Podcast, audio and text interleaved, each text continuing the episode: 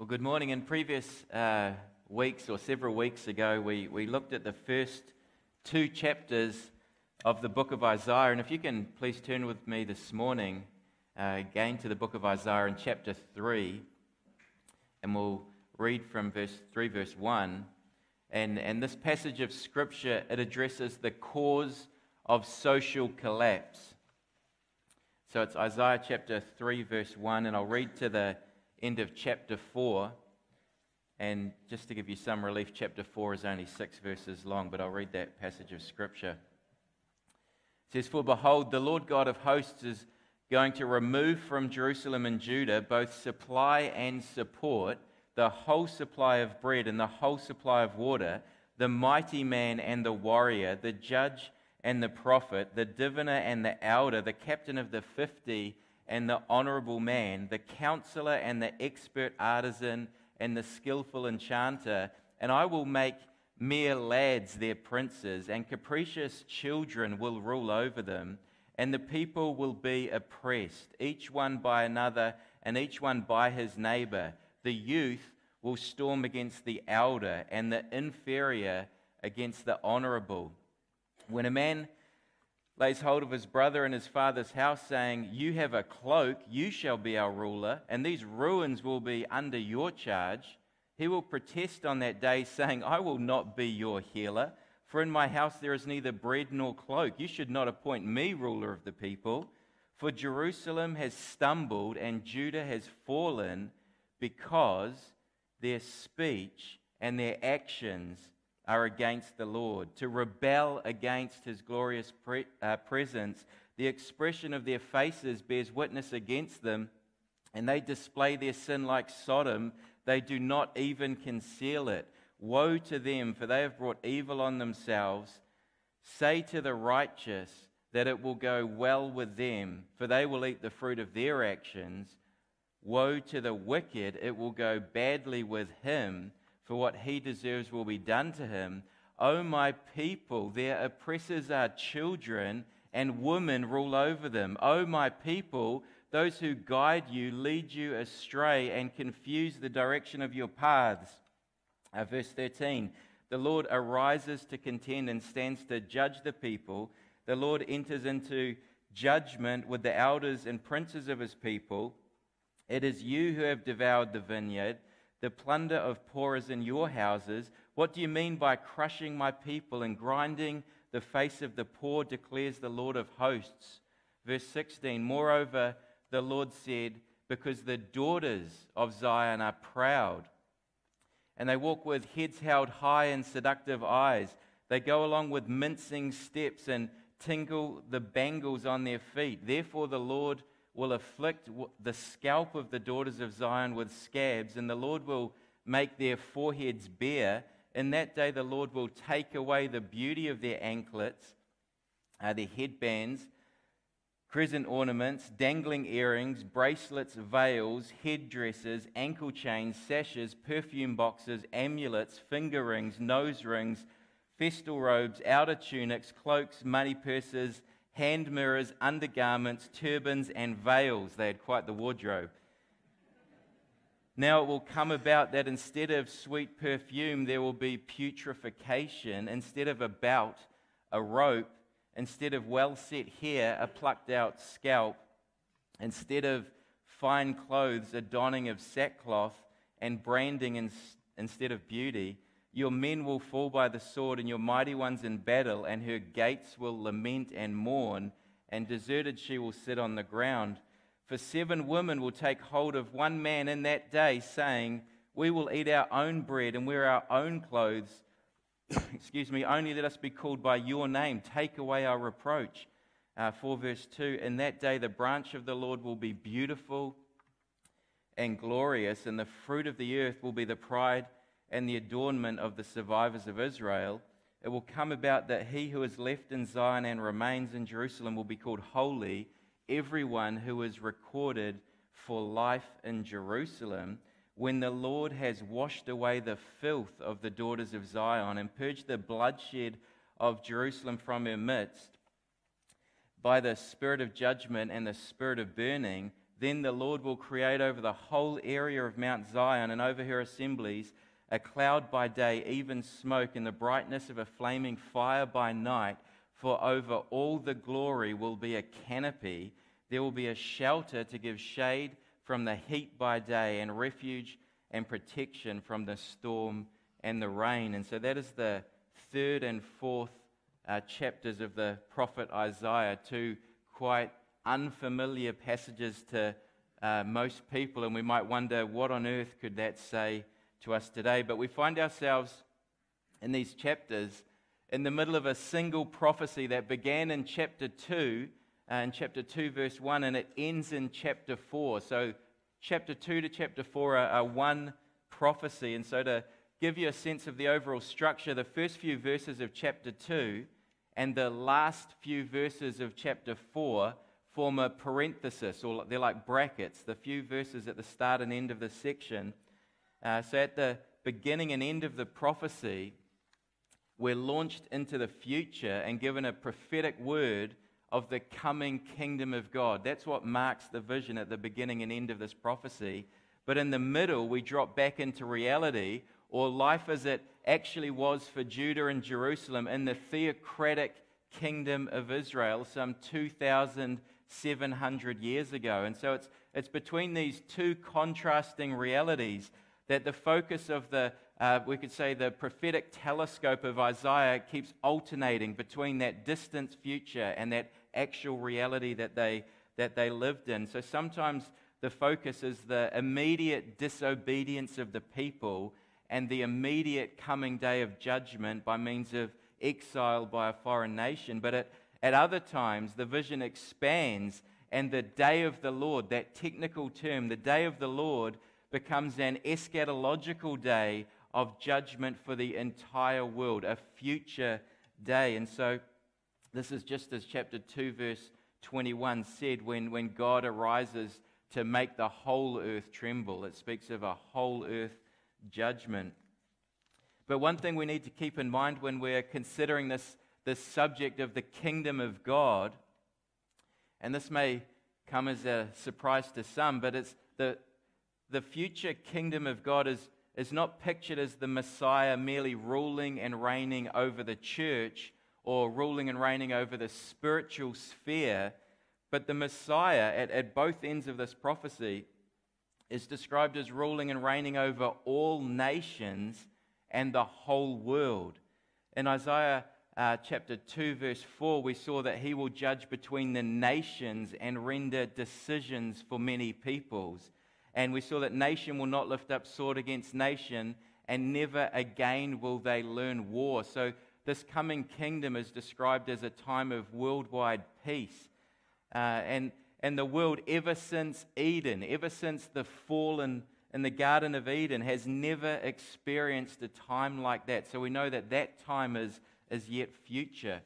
Uh, in Isaiah chapter 11, verse 6, another prophecy that colors in the subject of the kingdom of God, it says, And the government will be upon his shoulders.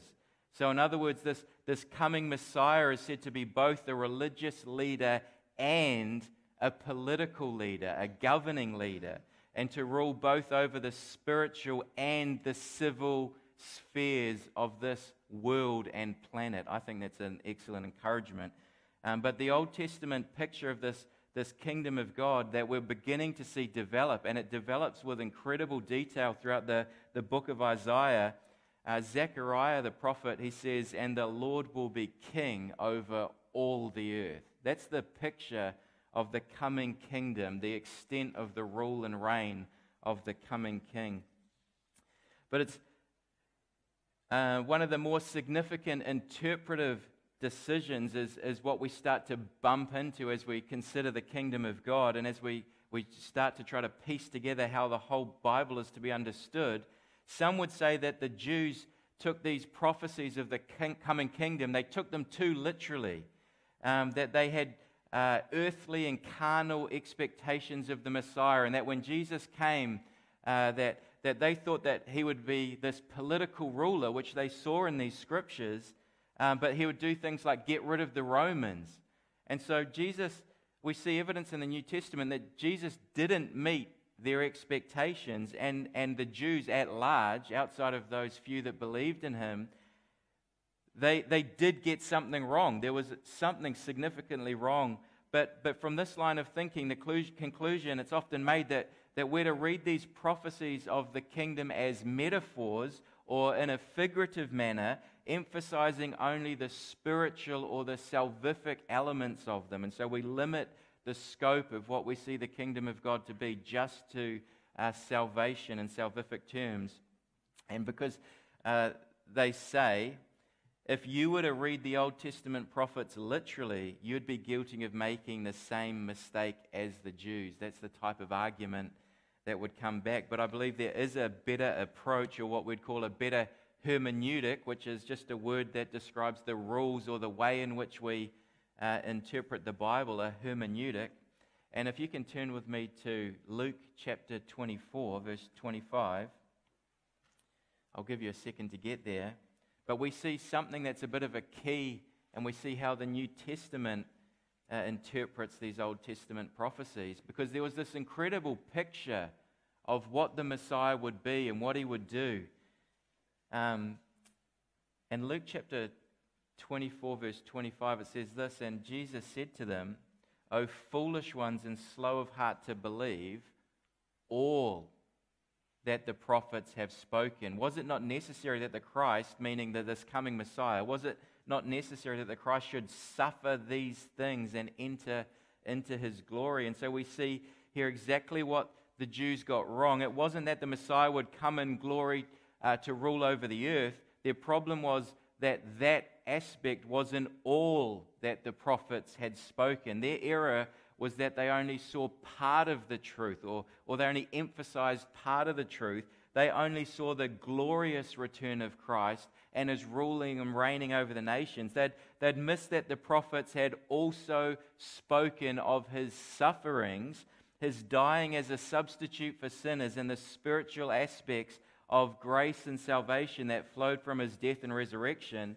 In 1 Peter chapter 1 verse 10 it makes the same point by saying the prophets who prophesied about the grace that was to be yours searched and inquired carefully inquiring what person or time the spirit of Christ in them was indicating when he predicted and we say when he predicted what? What did he predict it? And it says when he predicted the sufferings of Christ and the subsequent glories and and the way the New Testament writers understood the prophetic picture uh, of the kingdom of God, it included both the sufferings and the glory, both the spiritual and the earthly, the religious and the uh, political. And we could even say, in a, in a very real sense, this future rule and reign would be over the church and the state, which is absolutely foreign to the, the time and redemptive history what we live now. But that is the future picture of this coming king.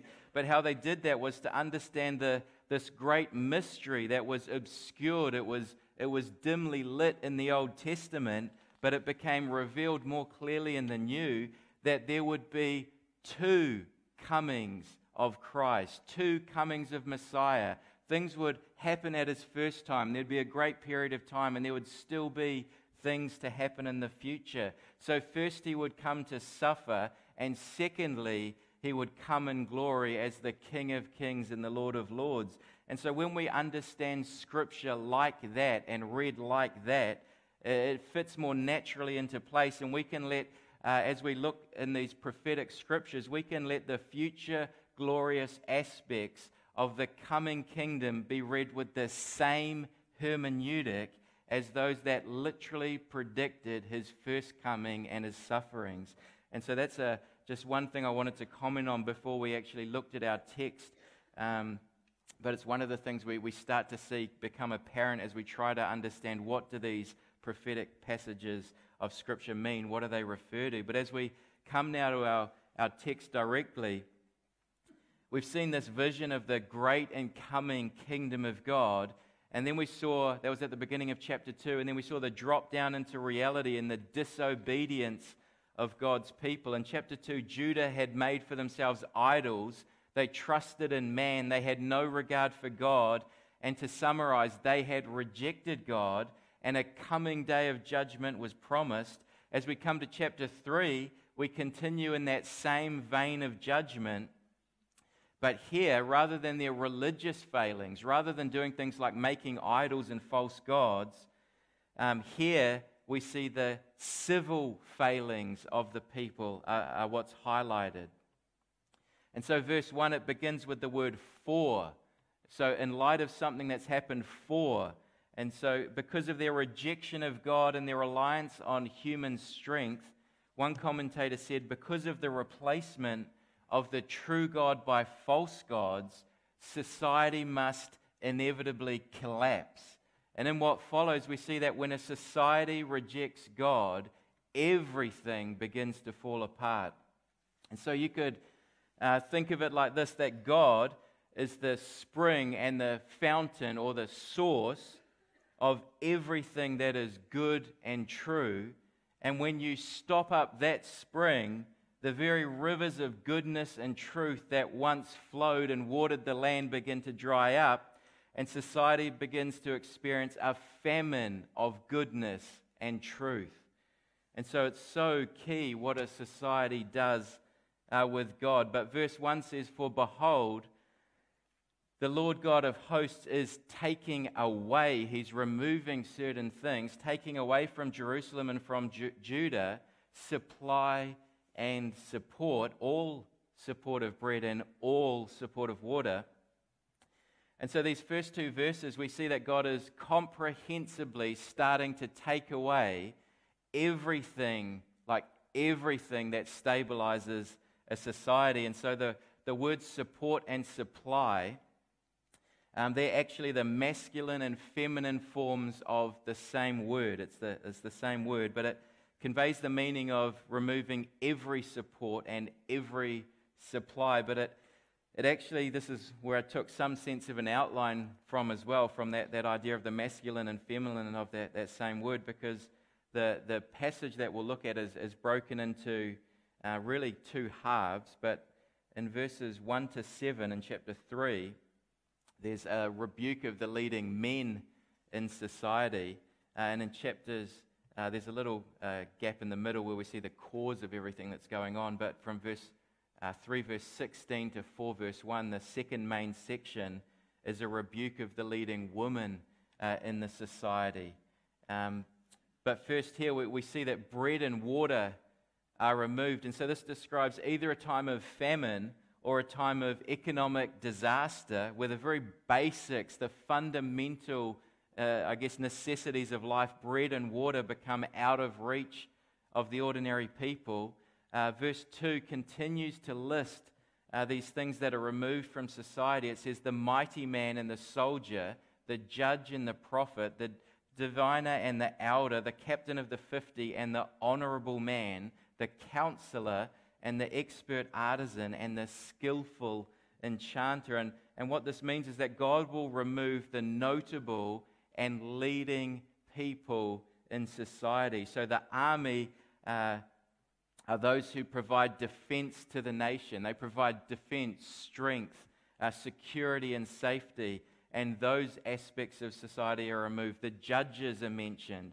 Uh, they're those that are entrusted with upholding law and order and justice in a society. They will be either removed or corrupted, uh, and, and aspects of society like the police will be disrespected. It mentions the prophets, the, those people that would speak God's word and truth into a society, uh, will be pushed away as useless and irrelevant. And the elders, the, the counselors, the advisors, it, it describes them as the princes and the civil servants uh, it means those mature and wise leading figures that are meant to be pillars in a healthy society. It even includes all the skilled, all the excellent craftsmen. Uh, there will be no more. And so those good old days will be a distant memory to the aged and will not even be known by the youth. And so all these things God is removing from their society. Verse 4 uh, speaks of what will replace them. So if you look there at verse 4, and it says, I will make mere lads their princes, and capricious children shall rule over them. And so uh, the word for mere lads, it refers to young and immature leaders. uh, those lacking experience and wisdom and ability to govern. And the, and the term, it's probably translated different things in your Bibles, but uh, in, in, in, my Bible anyway, it's, it's translated as capricious children, has the sense of leaders that are severe and ruthless. And so one commentator described this as leaders behaving with the unpredictability and thoughtless cruelty of children. And another described the anarchy resulting under such imbecile rulers where the traditional forms of respect are violated. and so I'll mention one passage of scripture, you don't need to turn there Leviticus 19, verse 2. I think they had totally forgotten this aspect of their law. Leviticus 19, verse 2 says, You shall rise up before the gray headed and honor the aged excuse me, and you shall revere God. And I hope we haven't forgotten that as well. But in verse 5, we see the, the results of this new, new leadership. So rather than uh, freedom and a thriving society, it says, and the people will oppress one another. And so everyone is fellow and everyone is neighbor. And so this suggests a, a time of conflict and division and hostility that results from these naive leaders that have assumed control and made foolish and reckless social policy. Uh, verse 5 continues The youth will be insolent to the elder, and the despised to the honorable. And so, here, positions of leadership uh, that were once given to those who had appropriate and proper qualifications and years of proven experience and an honorable character and reputation to go along with it. That was the good old days. Are now demanded by the youth. Their positions are demanded by the youth who seek to advance by way of shortcut without regard to character, dignity, virtue, value, skill, or expertise. And so we could say that the qualifications for leadership uh, become to be considered far too lightly. Um, and the positions of authority in the society, they, they, they literally become flooded with fools. It's just, it's just silly, foolish leadership. And so, as the immature and the immoral, as we'll soon see as well, take control, the society begins to crumble. And so, the people uh, seem to give up on their leaders, they lose trust in the system, and unrighteousness and injustice just seems to be reigning. There seems to be no way to to pull this society back. Um, and there's such a lack of leaders that verse 6 describes them. There's a bit of a shift here. It describes them as trying to grab the first person they can meet, uh, anyone they can possibly get to try and fix their problems and be a leader. So, verse 6 says, For a man will take hold of his brother in the house of his father. It's just ordinary people that we know. You have a cloak. And you're like, well, a cloak, well done. You have a cloak. You shall be our leader, and this heap of ruins shall be under your rule. And that day he will speak out. So there's this guy that's being asked to be the leader, and he'll say, I will not be your healer.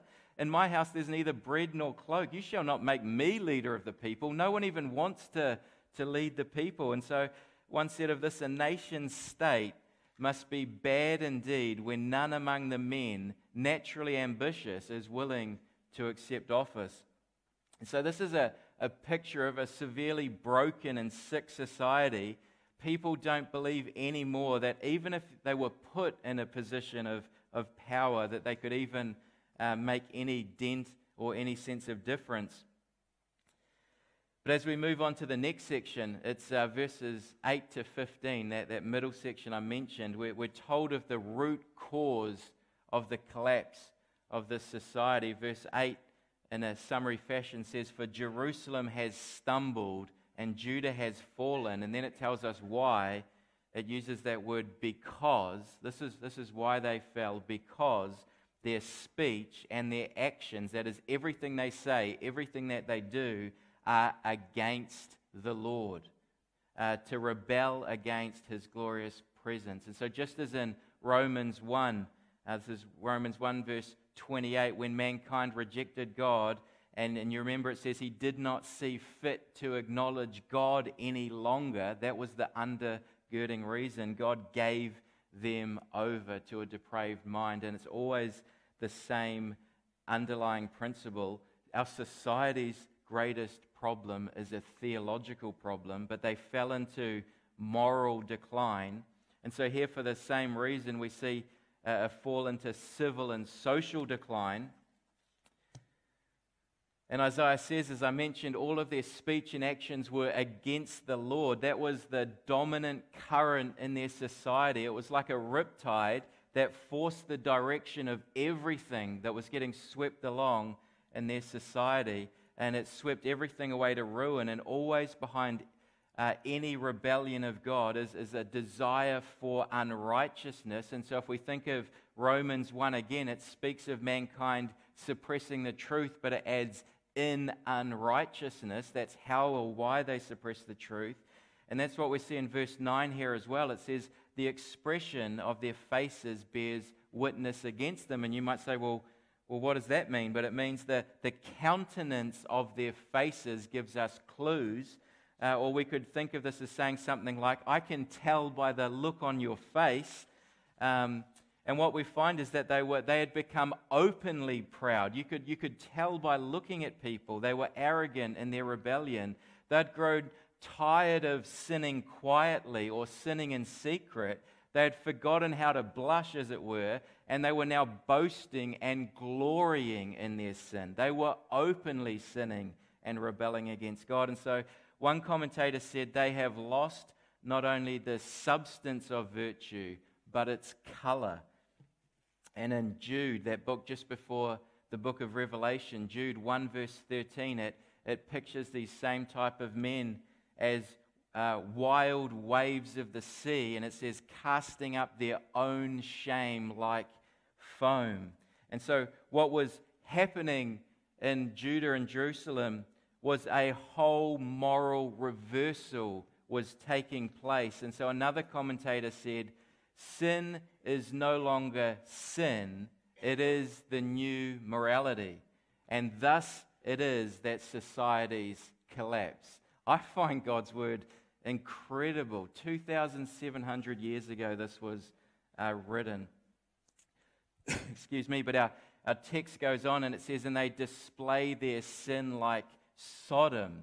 And I'm sure in your mind you hear that word Sodom and, and you know that it alludes to the worst forms of sexual immorality. Uh, so they're not even concealing it. And Isaiah, speaking for God, pronounces a curse. He says, Woe to them, for they have brought evil on themselves. And so, so they, the society has set themselves against God. Jerusalem uh, has stumbled and Judah has fallen. And in verse 10, we see next uh, a word of comfort spoken to the righteous. And I think I need a word of comfort at this point as, as you see um, a society falling apart and as we even think and see a society crumbling around us. Um, because there are those that still honor God but still live and still suffer through all the consequences of a broken society. We don't get excused from it. We still have to go through it. Verse 10 says, Say to the righteous that it will go well with them, for they, eat the, they will eat the fruit of their actions. And so, although the, the God fearing in Judah may even die, some of them would be taken captive too, some of them would die too. Um, it's the more distant future that will vindicate them. That's the sense in which it means it will go well for them, not the immediate future. But verse 11 uh, is a word in, the, in opposite fashion to the unrighteous. And it says, Woe to the wicked, it will go badly with him, for what he deserves will be done to him. And so in uh, verses 12 to 15, it's as if God looks back on all that we've seen so far and he laments and he says, Oh, my people, their oppressors are children, and women rule over them. And so this refers back to the young and the na- naive leaders that we saw earlier. And I take the negative reference to women to refer more to the sense of weakness than specifically to their gender. And so that comment stands in contrast to the strong warriors, the mighty men, the military leaders uh, that were removed in, in chapter 3, verse 2. And those aspects of leadership were so valued in, in their particular society. But I, I take this to mean something like this Oh, my my people, your oppression and misery is due to your foolish, irresponsible, and weak leaders. And so that seems to be, to me, how the verse continues. It says, Oh, my people, those who guide you lead you astray, and they confuse the direction of your paths. This, this new way of thinking was causing other people to think differently. And so Isaiah here uses uh, this word guide, he uses it ironically. And the Hebrew word means uh, those who set you right, and these guides are setting the people wrong. And if you can allow me to, to quote again another commentator, because I, I can't describe this uh, better than him, he says the old established signposts of right living and sound society are gone as totally as if someone had swallowed them. and I'll, I'll pass over verses 13 to 15 quickly, but it's a, it's a word of judgment to the elders and the princes of the people. They're said to crush the people and to grind the faces of the poor. Uh, and this speaks, as we've seen already, of the severeness and the cruelty of the, the new leaders and their policies. Uh, they didn't treat the people with dignity. And it, it actually reminds me of uh, Jesus when he, when he came at his first coming, when he, when he looked up, and you remember he saw the widow putting her last coins into the temple offering box. And he denounced the leaders for devouring widows' houses and for taking all that she had. She had nothing. That was the last of everything that she had. And so Jesus rebuked them uh, severely um, for, for extracting every last cent out of her under the guise of their false religion. And so that passage doesn't model for us good giving, it models the severity of the, the leaders. But starting in verse 16, we see the, the next major section of the prophecy. And so to balance out uh, God's severe word to the leading men, so it was mostly targeted at the, the male leadership of the, the country and, and the verses we've seen. Um, but now the leading women face uh, God's scrutiny. And so we see their contribution. What, what were the ladies doing to contribute to this crumbling society? And if you look at verse uh, 16, it says, Moreover, meaning like in addition to everything else, this was also taking place.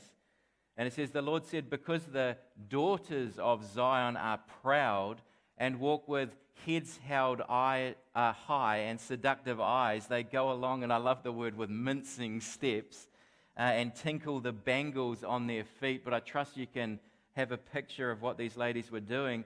Uh, they, they, they were doing everything they possibly could to be sexually appealing. That was what was underwriting their attitude. That's what God says, uh, says is the notable feature of the woman in a society that's heading downhill into disaster. And his uh, response is in verse 17. It says, Therefore the Lord will afflict the scalp of the daughters of Zion with scabs, and the Lord will make their foreheads bare. And you can imagine these ladies that, that once lived in luxury being dragged off into exile. So the, the graphic imagery, you just imagine people getting ripped off, taken, armies running through the country, taking them off captive into exile. Verse 18 says, In that day, the Lord will take away the beauty of their anklets, headbands, crescent ornaments, dangling earrings, bracelets, veils, headdresses. I need a deeper breath. Ankle chains, sashes, perfume boxes, amulets, finger rings, nose rings, festal robes, outer tunics, cloaks, money purses, hand mirrors because they love to look at themselves, undergarments, turbans, and veils. They had the works. And so this was the 7th century BC's version of the Kardashians. That's the only way I can think of it. but verse 24, it says, Now it will come about that instead of sweet perfume, there will be putrefaction. That's severe judgment. Instead of a belt, a rope. instead of well set hair, plucked out scalp. Uh, instead of fine clothes, uh, sackcloth. And branding instead of beauty. And so you can see that it was a serious matter to God. That wasn't, I know we just laughed at it, but it was a serious matter to God. And so he is not pleased with a loose society uh, obsessed with luxury, uh, body image, and sex.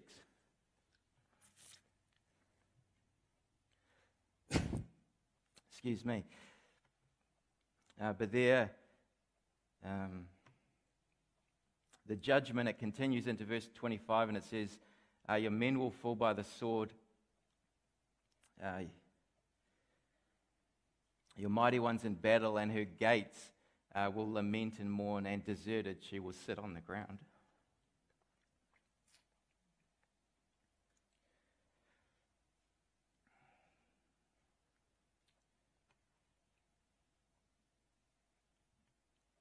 So, excuse me. But in chapter 4, um, the first verse here in chapter 4, it actually uh, continues as, as part of that last section we've looked at. It says, For seven women uh, will take hold of one man in that day. And so they're taking hold of one man, but it also, just to drop in the back of your mind, it says, In that day, uh, saying, We will eat our own bread and wear our own clothes only let us be called by your name. Take away uh, our reproach. And so we saw earlier uh, the men. They were, you remember, they were trying to take hold of any man they could uh, to try to be a leader. They would just grab anyone. Uh, and the women here uh, are desperate to take hold of any man that they can to be their husband.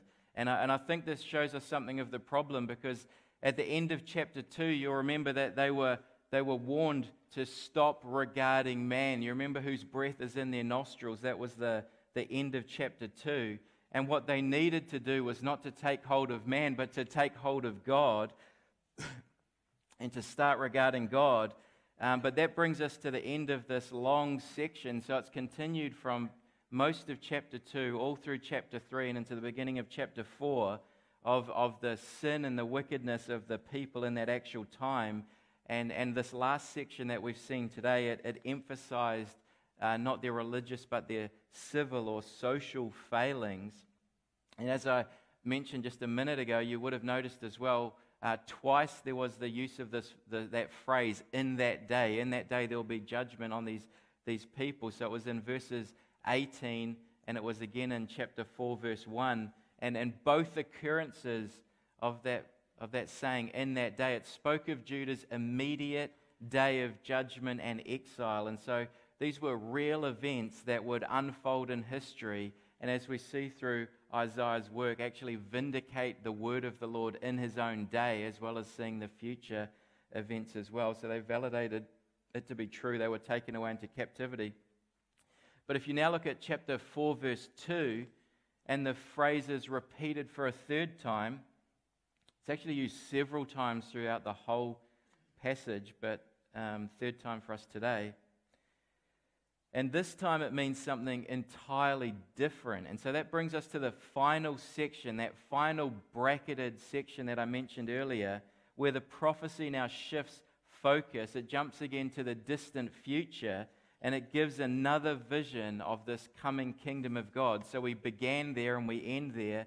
Uh, and so we notice the phrase in the start of verse 2, 4 verse 2, in that day. In that day, and it says, the branch of the Lord will be beautiful and glorious, and the fruit of the earth will be the pride and the adornment of the survivors of Israel. and the, the saying there, the branch of the Lord, perhaps you can see what that means, but that's a messianic title uh, Isaiah chapter 11, verse 1, and, and, and, multiple other passages in Scripture say similar things. Uh, 11, verse 1 says, Then a shoot will spring from the stem of Jesse. So you imagine this stump, they can get cut down, but a little shoot will grow up from the stump of this tree. And it says, A branch, that's the same technical term, a branch from its roots will bear fruit, and the Spirit of the Lord will rest on him. And so this branch is personified, and we know it speaks of Jesus. And so many even see in this uh, a reference to Jesus' divine nature. So the, the branch in our passage is, is it's the branch of the Lord, it's of God, it's his divine nature. But we also see here the words the, the fruit of the earth. And, and one preacher, he said, you could take fruit of the earth and you could capitalize that saying too, because it's another messianic title and it refers, refers to Jesus' human nature. He's the fruit of the earth or the fruit of the land. He's of God and he's, he's of man as well.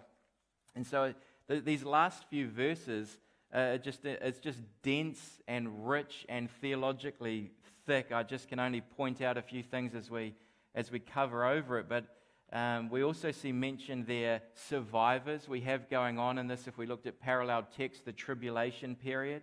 Uh, and the Messiah appears to these survivors as beautiful and glorious. That's what the people now think of God and of the Messiah.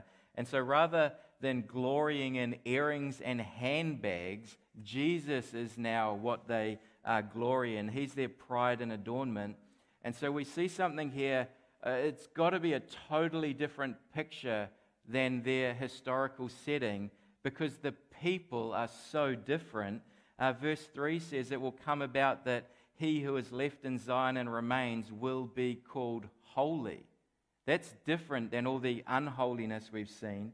And we know this is uh, speaking of the transforming power of the gospel because uh, the next words say, and again, this is, a, this is what I mean by the denseness of this passage everyone who is recorded for life in Jerusalem. The, in the Hebrew, it's literally everyone who is written unto life. And so we see the doctrine of election flowing through this passage. Uh, the, next, the, the people are cleansed. If you can look at verse 4, it says, uh, When the Lord has washed away the filth of the daughters of Zion and purged the bloodshed of Jerusalem from her midst by the uh, spirit of judgment and the spirit of burning. Uh, and the word for filth uh, is not the most pleasant word. It can be translated as vomit, but it refers to inner uncleanness, just horrible in, inward uncleanness. And the word there for bloodshed, it refers to the outward marks of a wrong life. And so um, you, have, you have both aspects there an inward uncleanness and our outward acts. They're all washed away. And they're said to be washed away by the Spirit. So the Spirit is the agent in this passage, applying all this change. And if that's not enough, you look at verse 5 and it says, Then the Lord will create. And that word create in Hebrews, it always speaks of a creative act by God. It's like in Genesis 1 1, in the beginning, God created. It's a special word for creation. So we see a new creation uh, that's brought about in these peoples. Then the Lord will create over the whole area of Mount Zion and over her assemblies. It says, a cloud by day, even smoke and the, the brightness of a flaming fire by night. And I hope you're thinking back uh, to that time when God led Israel through the wilderness by a pillar of cloud by day and a pillar of fire by night. But this speaks to us, and I think you can see what I mean. There's so much in here that I'm just mentioning, but this speaks to us of God's presence with his people. So God is now cleansed, washed, his spirit's cleaned them up, he's changed them, he's made them new creations. Uh, he's, done, he's now present with his people. But verse 5 ends by saying, For over all the glory, there will be a canopy. And so the word canopy is another fascinating word. It's only used three times in the Old Testament. And the two other times that this word canopy is used, it, it speaks of a bridal chamber. And so, Psalm 19, verse 5, to give you one of those two verses, it says, which is a bridegroom coming out of his chamber or canopy. And so, this, this means that God is not only imminent, uh, sorry, is not only present with these people, He's intimately present with these people. This is an, a, a, a, totally different relationship with God. Verse 6 concludes uh, with this it says, When there will be a shelter, another interesting word, to give shade from the heat by day and refuge and protection from the storm and the rain. And so the word shelter can be translated as booth. And we've heard a lot about the Feast of Booths.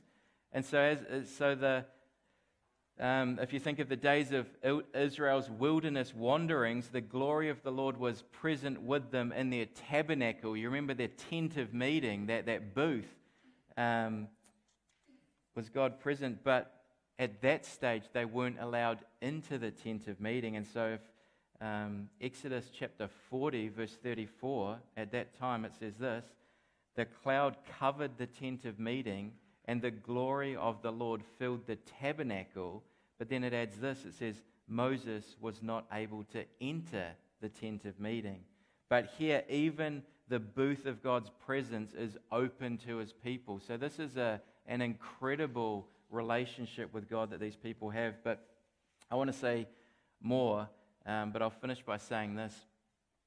Uh, the Word of God not only speaks to the church, it also has something to say to our society. And so, the greatest problem that our society faces are the problems caused by the sinful nature of the sons of men. And the only cure, not just in the church, but for all of the world that surrounds us, is the life transforming gospel of Jesus Christ. And so, excuse me, it was a well known uh, pastor and teacher called S. Lewis Johnson, and he spoke of Isaiah's boldness uh, in speaking into the societal matters of his day. And he, he said this He says, Let me tell you something. There comes a time that if we're to stand up for our country, we must stand up and tell the truth as it really is in our country. And he says Isaiah had the guts. Uh, that's what it was. That was the spiritual guts to get up and say to the people of his day that they were ruined and that they were fallen and that they had departed from God. And then he added, We need that today too. Let's bow and pray.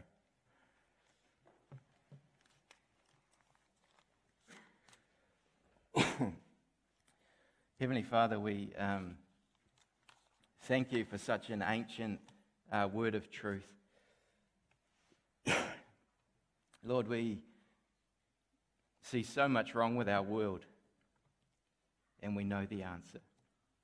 We thank you for Christ. Amen.